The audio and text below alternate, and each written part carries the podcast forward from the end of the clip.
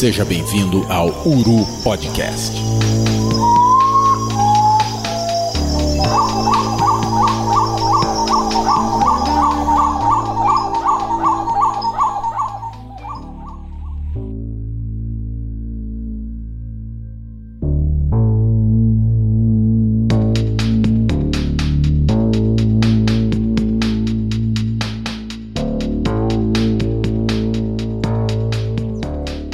Dia, boa tarde, boa noite, amigos das aves.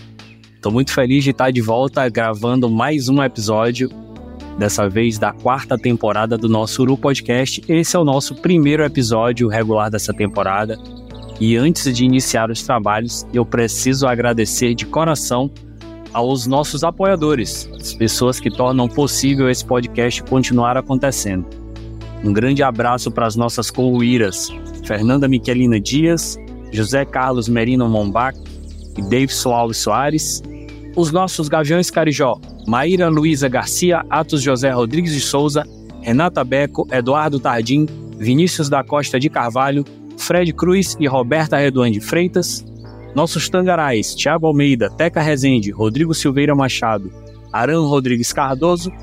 E nossos Jacus de Estado, Leandro Rios, Lívia Ribeiro Queiroz, Flávia Aguiar, Marília Fanuc, Fernanda Isabela, Mariana Machado de Paulo Albuquerque e Natália Lenspach.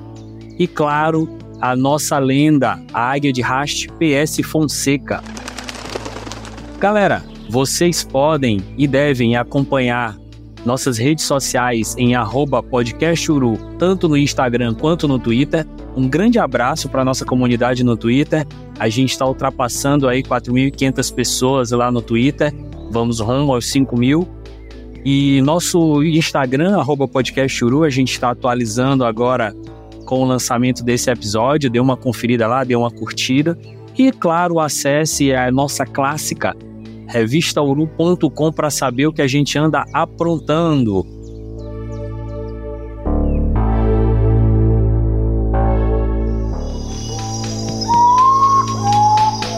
Uru Podcast.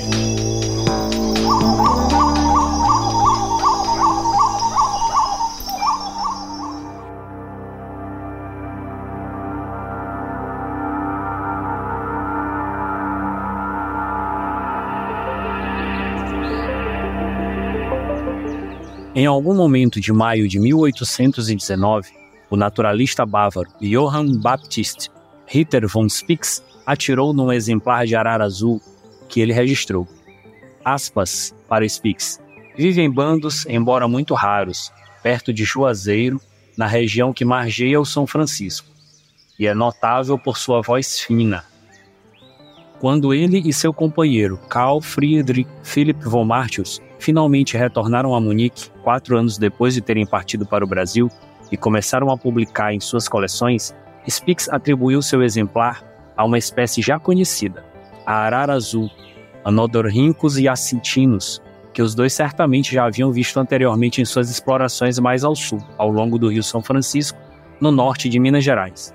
Hoje não há arara azul lá, assim como não há arara azul perto da cidade de Juazeiro.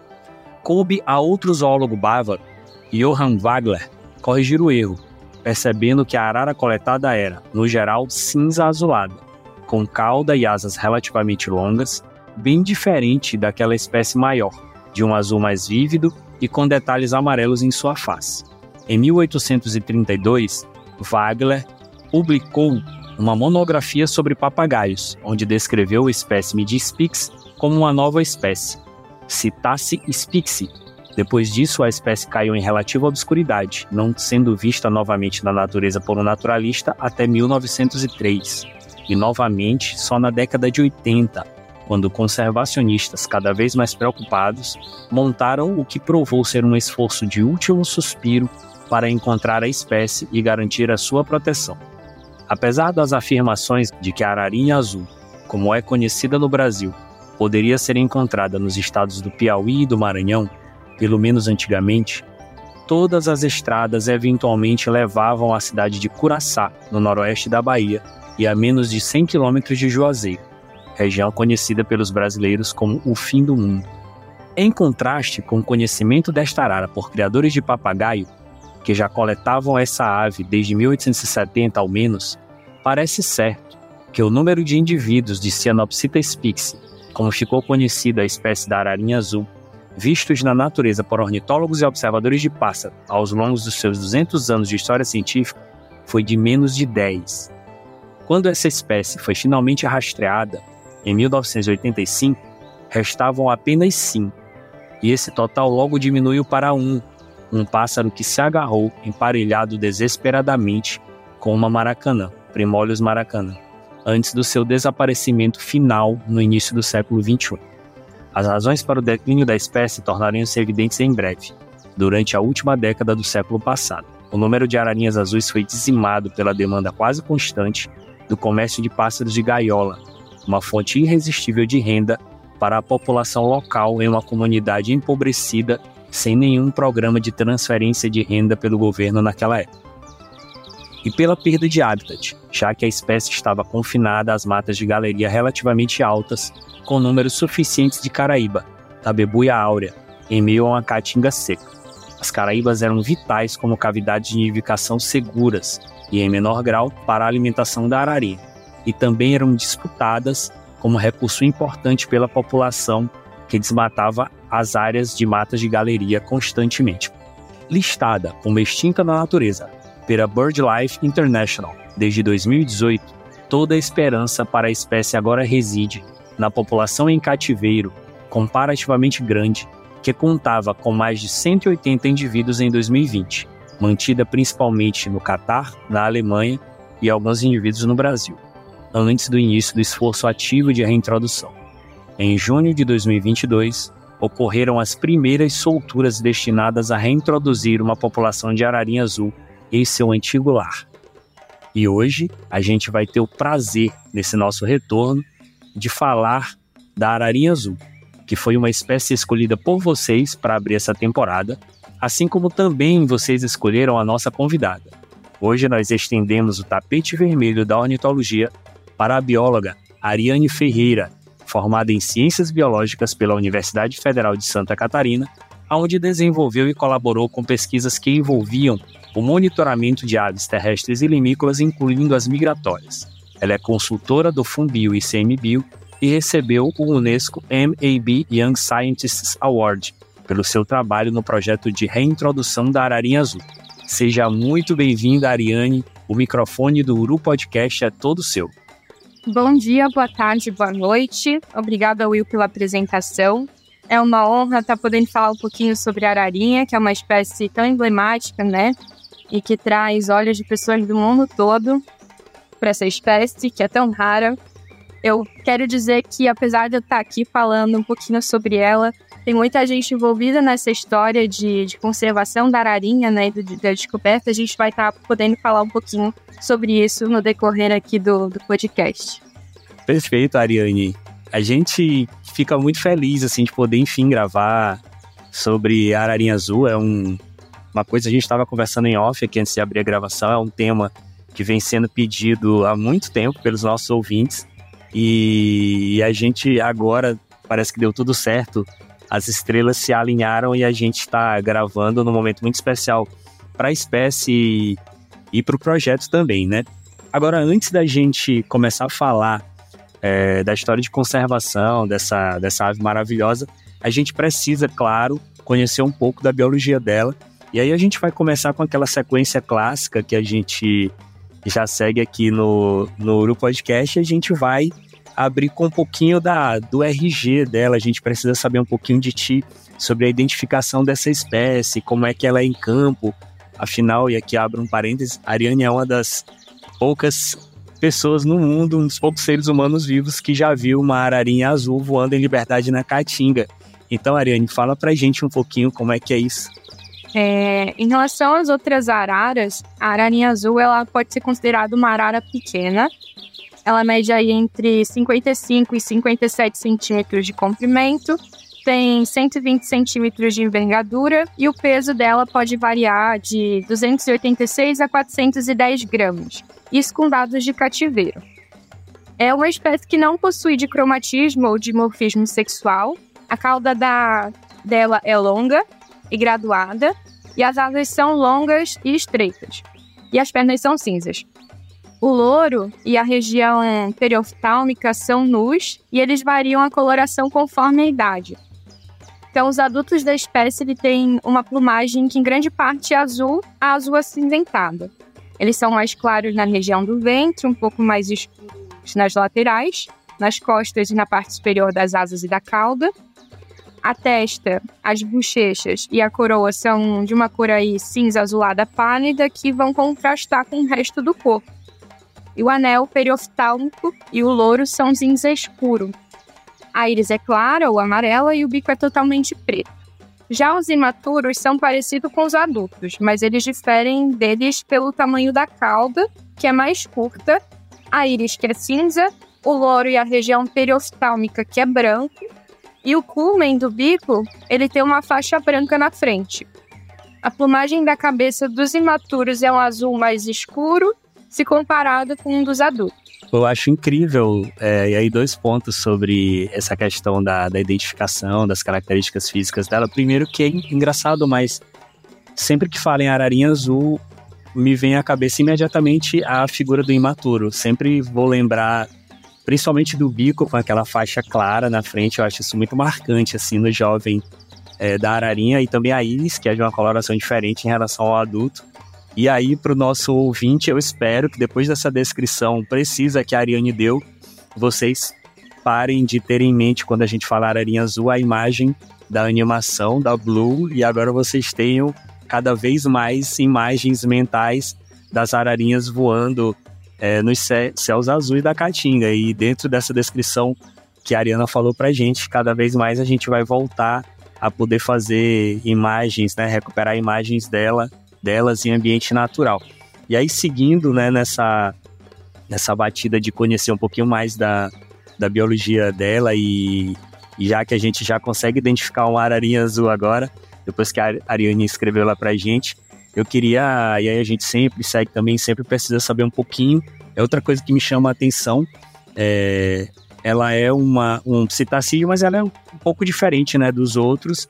E aí eu queria que tu falasse um pouquinho pra gente dessas relações taxonômicas e sistemáticas, é, até mesmo porque ela é uma, uma espécie única dentro desse gênero Cenopsita, né? Então ela tem essas particularidades aí taxonômicas.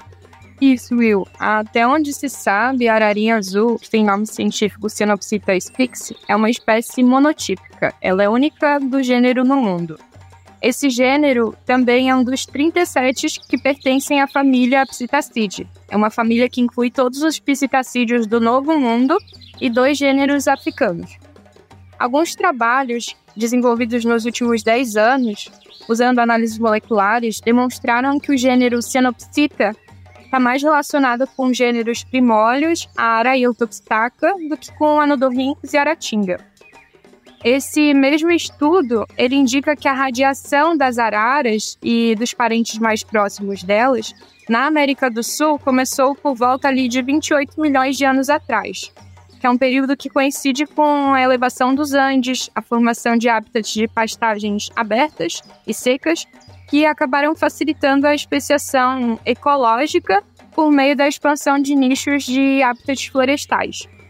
Dentro da distribuição histórica da ararinha azul, aqui em Curaçá, cinco outras espécies de pistacídeos são simpátricas, sendo uma delas a maracanã, que é a mais semelhante em termos de ecologia e biologia, que compartilha o mesmo habitat, cavidades de nidificação e itens alimentares com a ararinha azul.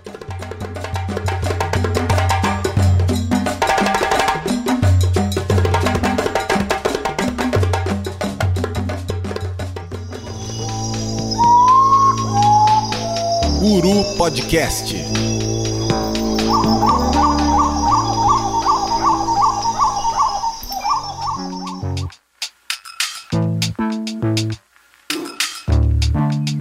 Vocês precisam guardar essa informação da, da Ariane a respeito da Maracanã, porque isso vai ser muito importante quando a gente vai falando um pouquinho ali para frente na conservação. Mas, assim, como a gente já falou na abertura, naquele texto lá de abertura é, histórico, vocês sabem que as últimas imagens da, da Ararinha Azul em liberdade antes do processo de reintrodução dela é, você via um, um, casal formado entre uma ararinha azul e uma maracanã, né? Então, por aí a gente já imaginaria a proximidade dessas espécies a ponto delas parearem né, em natureza. Então, é, é bem por aí mesmo e, e, a gente já consegue agora, além dessa imagem física da, da ararinha, a gente também já conhece um pouquinho das relações de parentesco dela, isso já nos ajuda a avançar dentro aqui dos nossos tópicos, porque a Ariane mesmo já começou a, o próximo tema, porque ela já falou de onde a gente está tá vendo a ararinha hoje. Esse processo ele todo acontece no entorno de Curaçá, na Bahia. Então, vocês imaginem, e aí, nosso país é muito grande, mas quando a gente fala em Curaçá, imaginem um ambiente de caatinga arbórea, por favor. E aí, quem é da região, quem já passou por ali, eu já passei perto de Curaçá, não conheço Curaçá, mas já passei bem perto, saindo do Maranhão, indo para Chapada, Diamantina. Então, é, a gente já consegue ter uma ideia desse habitat é, em que essa, essa ave vive, né, hoje. Mas a gente volta um pouquinho para falar, e aí isso para mim foi, me pegou demais quando eu estava estudando sobre a ararinha azul, que é a questão dessa discussão de distribuição histórica da, das populações, né? Porque é, existe uma discussão muito grande e é fato que essa espécie, ela provavelmente sempre foi uma espécie muito rara nessa área de distribuição, mas sempre houve muita conjectura a respeito de outros locais no Brasil aonde ela pudesse ou possa já ter vivido no passado. E aí eu queria que tu falasse um pouquinho pra gente, é óbvio que é um tema bem, bem é, complicado. Eu acho que tem gente aí que deve. Essa galera que curte essa questão das, da história natural dos bichos e a questão dos naturalistas é, deve ser bem aprofundada em relação a isso. Mas queria que tu falasse um pouco pra gente sobre essa discussão sobre a distribuição é, histórica dessa espécie, né, dessas mudanças. Hoje é só Curaçá, mas muito se fala de outras outras localidades onde já pode ter tido população de ararinha azul, né? Como você comentou, de fato, hoje a gente só tem uma localidade de ocorrência histórica confirmada para a espécie. Isso porque em 1986 foi registrado as três aves que restaram, né? Restaram na área de riacho ali do Barra Grande, Melancia, em Curaçá. Outras localidades, elas são reconhecidas como parte da área de ocorrência por causa das evidências de ocupação e elas incluem os estados da Bahia e Pernambuco. Mas outras regiões também foram levantadas como possíveis locais de ocorrência da espécie. Elas incluem o sul do, sul do Pernambuco, do Piauí, do Maranhão e o leste de Tocantins. A ocorrência no sul de Pernambuco, ela é o único local específico de ocorrência histórica reconhecida do lado norte do Rio São Francisco, por causa do habitat de mata de galeria. E o último avistamento de um par, que foi de um par, ocorreu no rio Brígida em 1988. No Piauí, a gente teve alguns avistamentos da espécie, como em 1903, quando o Reiser registrou a espécie ao redor do Lago do Parnaguá. Em 1975, no Parque Nacional da Serra da Capivara.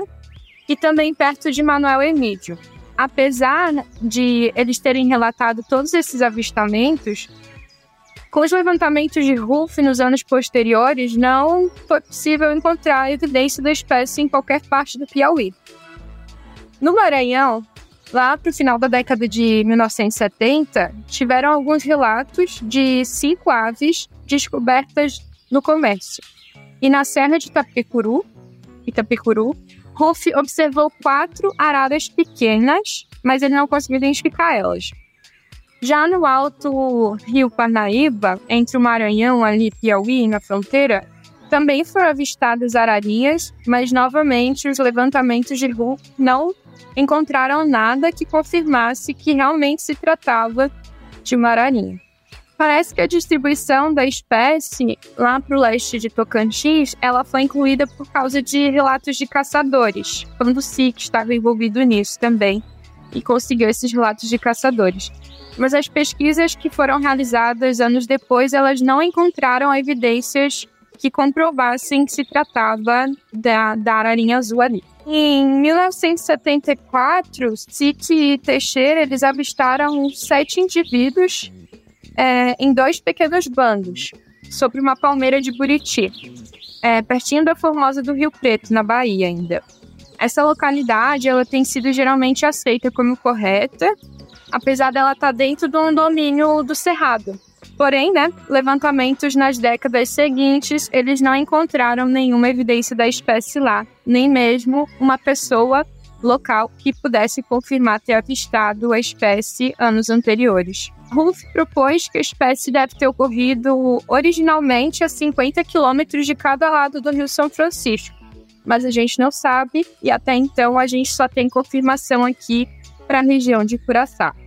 O que me deixou mais, mais confuso, na verdade, assim, quando eu estava vendo sobre, sobre esse tema é que, primeiro, assim, por, por estar aqui no Maranhão e conhecer as localidades lá que, que o pessoal falou, principalmente Maranhão e as do Tocantins também, é, eu fiquei pensando assim, cara, se realmente a Ararinha já conseguiu ter população viável fora da Caatinga arbórea, porque todos esses locais aí, todos esses pontos citados, Maranhão e Tocantins, são áreas de cerrado. Então não, não faria muito sentido ela ser um animal raro na área dela de vida, porque se ela tivesse expandido em algum momento a, a população dela para a área de cerrado, talvez a gente tivesse mais populações e desde que a gente encontrou esse bicho na natureza, é, nunca teve teve relato assim de, de população no cerrado. Eu fico pensando que nessa, né, todas essas expedições de redescoberta da ararinha, quando esse bicho foi redescoberto ali década de 80, se esse bicho tivesse em algum momento ocorrido no Cerrado, teria sido muito mais fácil de encontrar essas aves no Cerrado do que na Caatinga de Curaçá. Então eu fico muito, muito, muito tentado a achar que, por exemplo, essas aves encontradas uh, nas nascentes do rio Itapecuru e tal, tenham sido aves que tenham sido capturadas na Caatinga e levadas para lá para serem comercializadas. Eu fiquei pensando muito nisso quando estava lendo sobre a espécie, mas enfim, é, é, é viagem essa questão da, das áreas de vida dela. O que a gente tem mesmo é que ela tem uma aderência muito grande à caatinga arbórea, né? E é o nosso próximo tópico. Pedir para tu falar para a gente sobre o habitat mais adequado que a gente tem de fato mesmo hoje. É, toda vez que eu vejo um material falando da, do ambiente da área de vida e tudo da, da cianopsita, sempre tem uma força muito grande a descrição que os pesquisadores fazem, a importância da caatinga arbórea, da, das matas de galeria dentro da caatinga. Eu queria para tu falar um pouco disso para gente. Então, o habitat que a última população foi encontrada e onde foram registrados de fato o local de alimentação e reprodução, eles são formados por matas de galeria, como você disse, ao longo de riachos temporários que ao sul do Rio São Francisco são dominadas por uma espécie vegetal conhecida como caraiveira, que tem o nome científico Tapebuia áurea. Como esse tipo de ambiente, quando foi descoberta a espécie, era restrito a essa região, muitos pesquisadores acreditaram que a ararinha era uma especialista em habitat. Mas mais tarde houveram especulações de que ela poderia não ser tão especialista assim, mas se tornou uma população pequena e restrita esse ambiente por causa da modificação da paisagem que elas estavam distribuídas anteriormente. A margem norte do Rio São Francisco, por exemplo, dizem que ela foi convertida em terras agrícolas nas décadas de 60 e 70, e possivelmente elas eram dominadas por uma outra espécie de árvore, o muquem, que também é encontrado nas matas de galeria aqui na região de Curaçá, porém em menor número. Também é possível que a ararinha possa ter sido deslocada de parte da distribuição original dela por causa do alagamento do Rio São Francisco na década de 70, pela barragem de Sobradinho. Além disso, as matas de galeria do lado de Pernambuco, elas parecem, elas parecem terem sido eliminadas ao longo do tempo, fazendo com que a espécie ela se deslocasse da margem norte para sul. Isso são as especulações. A única localidade confirmada de ararinhas provavelmente foi um relicto. E a especialização de hábitat foi uma adaptação local dela para sobreviver a uma última alternativa viável de hábitat. Tem um estudo que foi conduzido aí em 2021 com o modelo de nicho, e esse estudo ele indicou que a área de adequação ambiental que foi projetada para a soltura das ararinhas se sobrepôs com todas as 14 espécies de plantas mais utilizadas pela ararinha azul em mais de 18 mil quilômetros quadrados na Caatinga. Esse estudo demonstrou que a área de soltura escolhida foi um local adequado para iniciar o restabelecimento da espécie. Uma das unidades de conservação criadas em 2018 para proteger a espécie, o Refúgio de Vida Silvestre da Ararinha Azul, ele representa menos de 1% da provável área de distribuição histórica da espécie, ou menos de 3% da área histórica de ocorrência que foi confirmada para a espécie. Embora isso signifique uma parte muito pequena do habitat né, originário da espécie que a gente tem confirmado, é um bom local para começar a introdução. Eu vi é, uma apresentação da, da Camille, Camille Lugarini, é, eu acho que foi na semana de bio da, da USP, e aí eu tava falando muito e aí me, me chamou muito a atenção quando ela apresentou isso que você falou sobre a questão da adequação da, da área de soltura com, com as projeções, com as modelagens, né, com, com tudo que tinha a respeito de, de necessidades desse bicho. E assim, é uma parada muito legal a gente saber que, que meio que bateu praticamente fechado ali a, a modelagem com o que tem de, de reserva, né, com o que tem de, de estrutura hoje. E também vi que tem um trabalho muito, muito interessante sendo feito para estimular na comunidade a recuperação de áreas, né, com plantio de mudas e tal, dessas espécies às quais a ararinha mais se associa, principalmente com a caraibeira, né, com recuperação de, de áreas e, e assim, eu imagino que é diferente, mas é muito parecido. Eu tô aqui no Maranhão e o interior do estado padece de alguns dos males que a região do semiárido nordestino padece também principalmente em relação à extração de madeira, é, desmatamento, perda de habitat. Então, as matas de galeria aqui também elas sofrem muito com, em alguns momentos, a dizimação total, em outros, a extração seletiva. E essa extração seletiva de madeira geralmente mira as árvores com um porte mais interessante para a nidificação de várias espécies. E aí alguns psitacídeos sofrem bastante com escassez de cavidades para ninho, né? E aí eu acho que, que isso pesa muito para pesou muito para para a aranha conseguir se manter na natureza.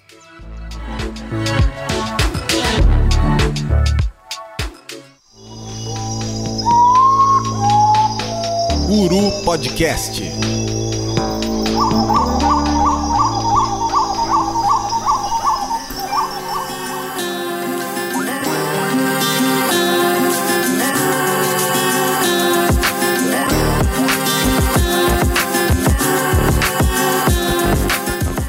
Vamos avançar aqui. A gente. Tu, tu já falaste sobre essa interação da, da ararinha com várias espécies vegetais, né?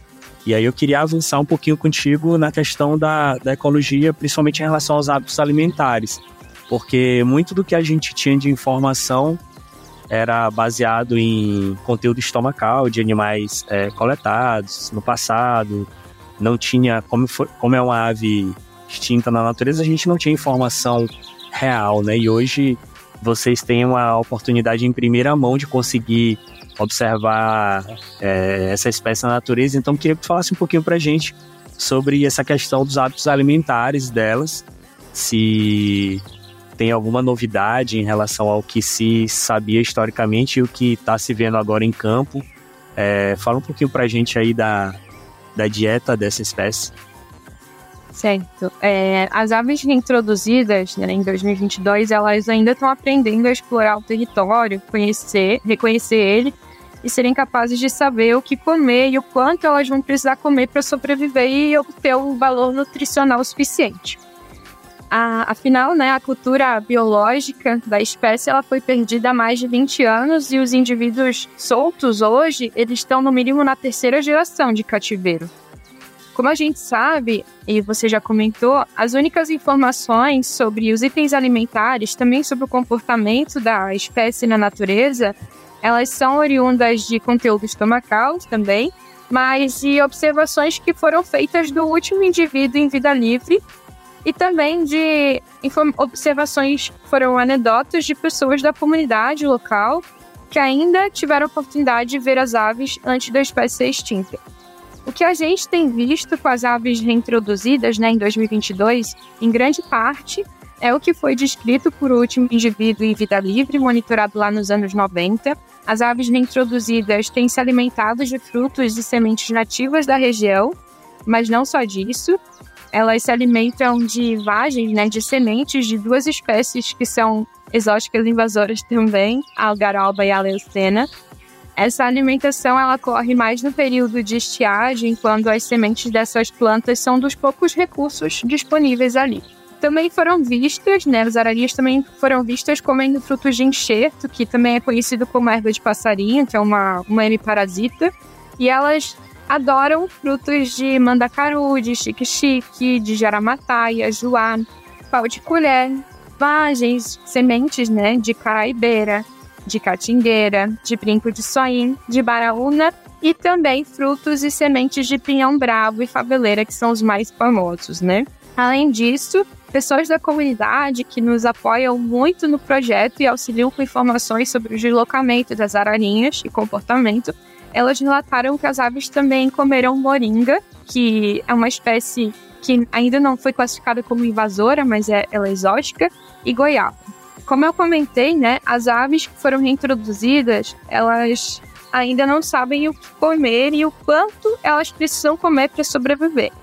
Então, elas ainda recebem uma alimentação suplementar duas vezes por dia. Além disso, a grande jogada nesse projeto de reintrodução foi usar uma espécie com hábitos muito semelhantes à ararinha, que é a maracanã, para servirem como instrutoras e juntas elas comporem um grupo heteroespecífico, sem precisar investir né, em soltar outras ararinhas para formar um grupo maior e que fosse capaz de mitigar e reduzir os efeitos de alho, que era um efeito que indica basicamente que quanto maior o tamanho da população, maior vai ser a sobrevivência.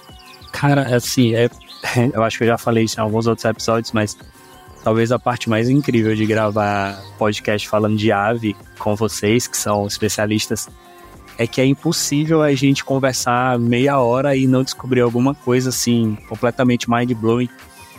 Eu nunca imaginei que fizesse tanto sentido pensar que as aves que foram soltas não sabem o que elas vão comer e muito menos quanto elas precisam comer para suprir a necessidade energética. Cara, isso é uma coisa que nunca passou pela minha cabeça, assim, em termos de desafio para o projeto. É, é, é, muito chocante entender e ver o, que, o quanto é óbvio é, que isso não tá no DNA do bicho, né? Ele não vai imediatamente, opa, voltei para casa, tá bem ali uma comida favorita, isso aqui também serve, aquilo ali também serve. É muito interessante. É muito interessante e muito desesperador imaginar, porque tem uma sequência absurda de desafios. E eu tava aqui pensando, escrevendo o roteiro e pensando, cara, a reprodução é o maior desafio de todos, mas tudo é um desafio enorme, porque se o bicho não consegue se nutrir no ambiente natural, ele vai conseguir fazer mais nada, não vai conseguir reproduzir, não vai conseguir é, fugir de predador, enfim. Cara, isso é muito, muito, muito, muito interessante. Isso é abre uma dimensão muito diferente para mim do desafio que vocês estão enfrentando aí. Porque eu imaginei assim, a galera vai garantir a oferta dos alimentos e beleza, o bicho vai lá e vai chegar e vai comer. E é, é muito diferente disso, né? Na prática. Eu tô aqui agora pensando que esse texto talvez não tenha sido a coisa mais esperta que eu, que eu escrevi, mas. E aí eu vou ler basicamente o que tá aqui no roteiro. É porque a gente já entra, né? E a gente tava falando de tudo para trás e na minha cabeça, assim, eu pensei, ah, a gente vai, quando falar de reprodução, é que a gente vai realmente entrar na questão da conservação. Mas, galera, desconsiderem, tá? tudo que a gente falou até agora é, é essencial para a questão da conservação. Mas a reprodução é, ela é realmente um dos temas mais sensíveis ao longo dos anos, porque tem a questão da reprodução em cativeiro, os desafios envolvidos e tal. É, tudo que foi feito em cativeiro que propiciou a gente ter plantel, a gente ter espécimes disponíveis para o pro projeto de conservação, mas eu queria falar mais da questão dos desafios reprodutivos é, na natureza. Eu sei que tem muita coisa em cativeiro, né? Que teve que ser desenvolvido para propiciar isso. Mas é, eu vi algumas imagens, pô, e aquelas imagens assim que aquecem o coração da gente de pareamento já, já de animais em vida livre com tentativa de cópula e tal. E aí tem assim umas filmagens que tu fica, caramba, que legal, os bichos eles vão começar a entrar em estação reprodutiva e a gente vai ter notícia de que tem nidificação e tal, enfim. E, e, antes disso, né, quando os bichos ainda estavam em aclimatação, quando saiu notícia de que já tinha ararinha nascendo em cativeiro, mas em território brasileiro, assim, todo mundo ficou muito feliz. Então eu, eu queria te pedir para tu dar aí pra gente um, uma geral nesse tópico da reprodução, tanto em cativeiro quanto na natureza, é claro, do que tu puderes falar, porque eu sei que esse tema é um tema sensível para o projeto. É, então, tanto no cativeiro quanto na natureza, né, o primeiro desafio que toda espécie ameaçada enfrenta é de que o tamanho da população acaba sendo limitado tanto a ponto de a gente perder a variabilidade genética. Então, a população de cativeiro existente hoje, ela descende de sete fundadores só. E se acredita que eles vieram de apenas dois ninhos selvagens que existiram após 1982. Por causa da consanguinidade, foi um desafio muito grande reproduzir a espécie em cativeiro. Os índices de similaridade dos indivíduos, eles eram muito parecidos com o que se observava entre, entre irmãos de outras espécies de aves, o que mostra que a espécie já era rara no ambiente selvagem. Isso acabou levando a pares não produtivos, a um viés sexual, infertilidade, baixo desenvolvimento dos embriões, a uma maturação tardia, a uma mortalidade embrionária e a deformidade dos filhotes. Os problemas de saúde também das aves em cativeiro também comprometeram né, as chances de formar pares, e daí para controlar a transmissão das doenças, eles tiveram que intervir e realizar a incubação dos ovos e a criação artificial dos filhotes em toda a população.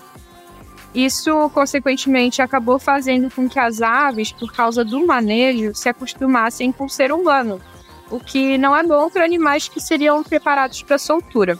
Além disso, né, hoje se estima que a maturidade sexual das ararinhas ocorre em machos só a partir do terceiro ano, em fêmeas só a partir do quarto ano décadas atrás, a maturação era muito mais tardia e também um problema na reprodução da espécie. Por exemplo, tinha aves que somente com 8 anos de idade começaram a se reproduzir e fizeram a postura só com 10.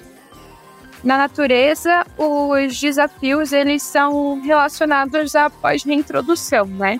E adaptação desses indivíduos para uma vida selvagem. Como eu já tinha falado, os indivíduos soltos hoje, eles são no mínimo da geração F3 de cativeiro. Ainda tem dois indivíduos fundadores vivos, né? Mas eles não podem ser soltos porque são aves mais velhas e não se reproduzem mais. Além disso, a gente tem uma população solta que é majoritariamente fêmea, o que torna a razão sexual de indivíduos soltos maior para esse sexo. Com isso, os casais soltos, eles acabam formando pares homossexuais, o que consequentemente acaba interferindo no sucesso reprodutivo, já que até onde se sabe as ararinhas são monogâmicas, né? A competição por qualidade de nidificação com outros animais também ela pode ser um problema na natureza. A maior gravidade que foi observada até então é a competição por abelhas invasoras do gênero Apis, no período reprodutivo, as aves acabam se instalando nas cavidades que as aves já tinham realizado a postura de ovos, mas tiveram que abandonar o ninho e às vezes os filhotes e ceder às abelhas, né? Além disso, as abelhas apes, elas possuem ferrão e podem atacar o filhote.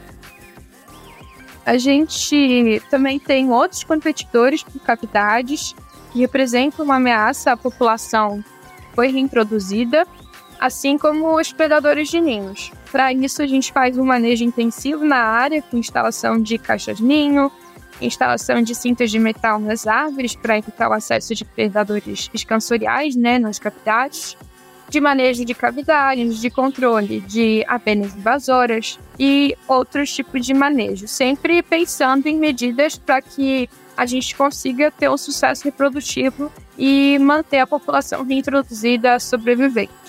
E, Ariane, uma coisa fora até do tópico aqui, que talvez eu tivesse que ter perguntado antes para ti. Qual a expectativa de vida de uma ararinha hoje em cativeiro, mais ou menos? Ela passa de 20 anos ou não? Uns 28 a 30 anos, mais ou menos. E ela reproduz até uns 20 ou vai além disso? É o máximo da idade reprodutiva, são 25 anos. A expectativa de vida é, é mais para a gente ter uma ideia assim de um bicho em vida livre, quanto tempo ele vai ter, entre aspas, de produtividade sexual, né? Só para ter uma ideia de. Porque aí a gente fica. Eu, eu, pelo menos, fiquei fazendo várias contas na cabeça, assim, de. É, ah, a gente liberou tantos indivíduos, a gente pode ter tantos pares.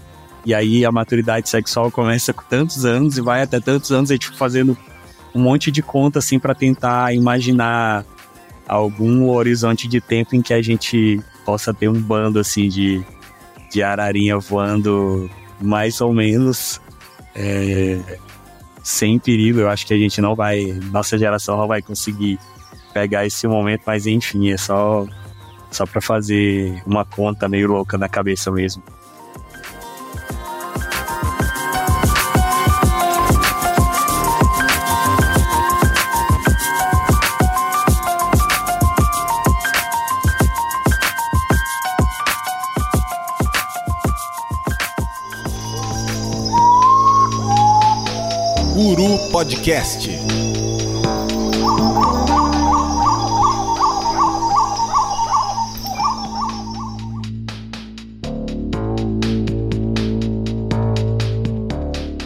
Tu já antecipaste bastante do, desse nosso tópico, que, que é mais ou menos assim, provavelmente eu acredito que tenha sido a grande motivação dos nossos ouvintes para terem escolhido essa espécie para a gente falar.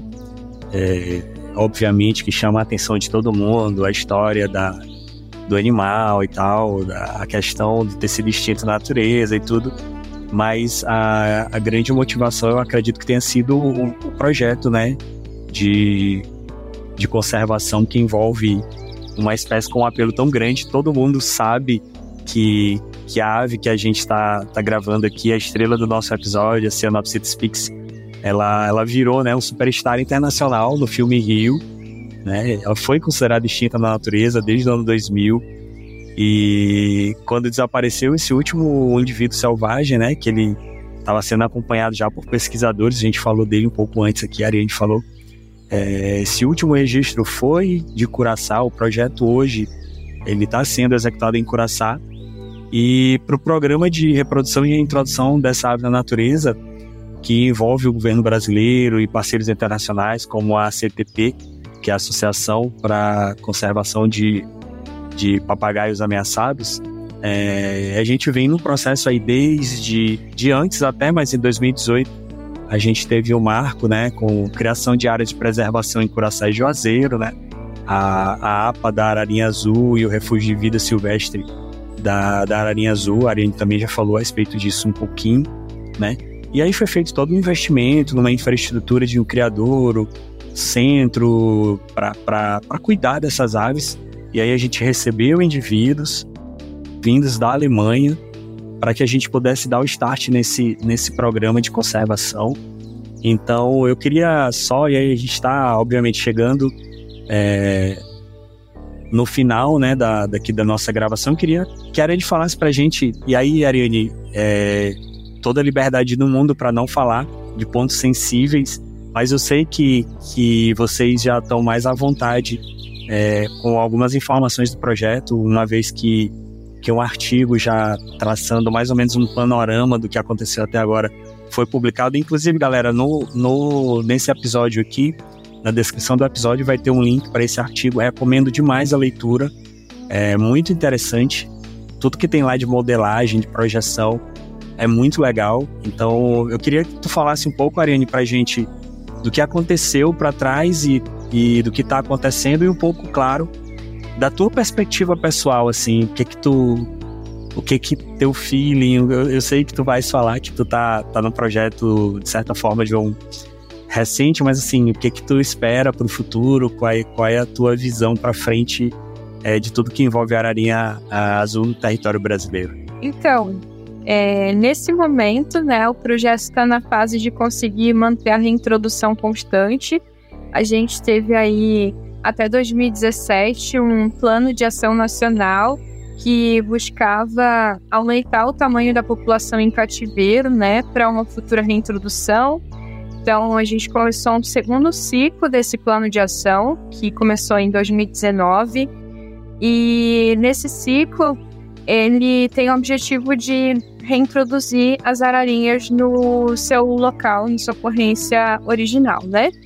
Então, agora, nesse momento, 2024, nós já vimos que a soltura piloto, que foi feita em 2022, deu bons resultados e a gente atingiu os objetivos que a gente esperava, com os indicadores também, sobrevivência, se o grupo era coeso ou não, se é, o, elas se mantinham na área de soltura, né, ou não, se elas se dispersavam, mas retornavam.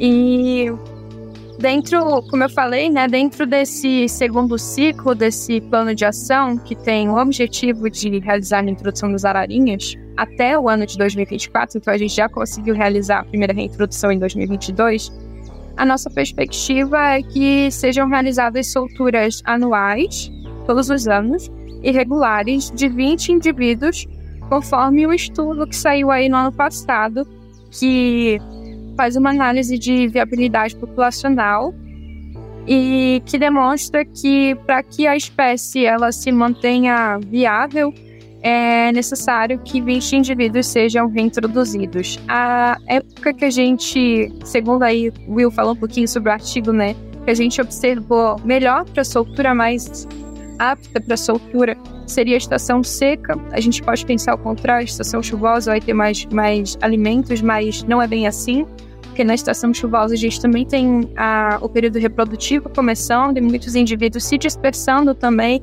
e né, uh, tentando formar casais, então isso tudo pode influenciar, tá? Então a gente tem visto que para um grupo de 20 indivíduos, o ideal, o ideal seria ter uma soltura na estação seca, quando a disponibilidade né, de, de, de dos, dos, itens né, que a gente vai estar tá suplementando ali é, é o que eles vão ter, né, para se alimentar, eles não vão buscar, não vão se dispersar tanto.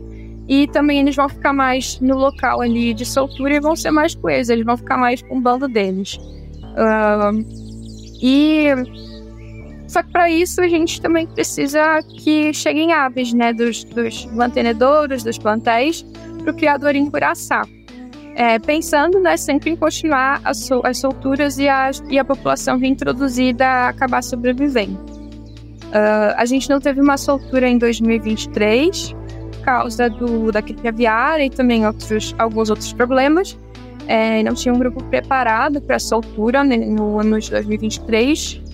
É, queremos muito que em 2024 a gente tenha uma próxima soltura, né?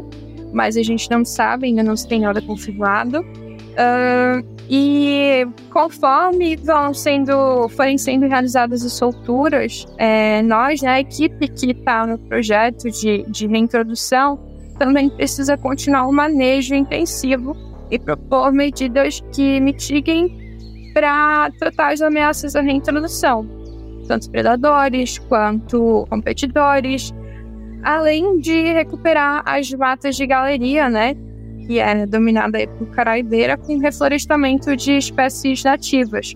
Como eu tinha falado, a gente tem alguns projetos aqui de reflorestamento, de recuperação dessas áreas que, que estavam, que estão degradadas, né?